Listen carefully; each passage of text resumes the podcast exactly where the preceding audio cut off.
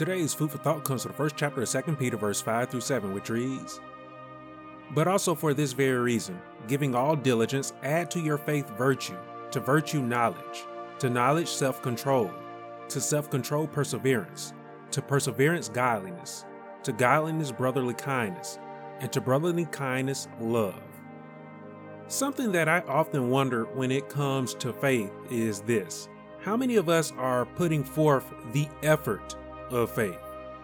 You have been hearing me speak on this thought a lot recently, and for a very good reason, because not too many of us are putting forth the effort. We aren't striving to be of faith. There are many professed believers in the world that are proud to profess their faith in God.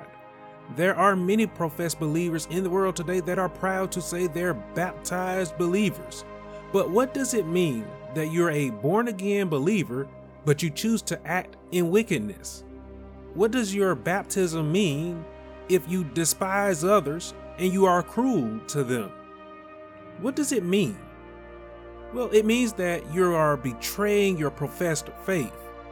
Peter, he tells us that faith, it requires effort.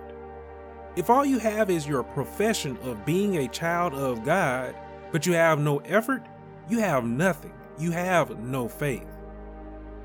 So, Peter, he encouraged believers to add to their profession some actions of faith. And those who don't add to their faith, Peter, he said, they are forgetful that they are now clean of sin through Christ. So, I don't want you to be forgetful today. I encourage all of you don't move in a manner of short sightedness. Don't move in a manner of being forgetful of Christ. Move in a manner of remembering Christ.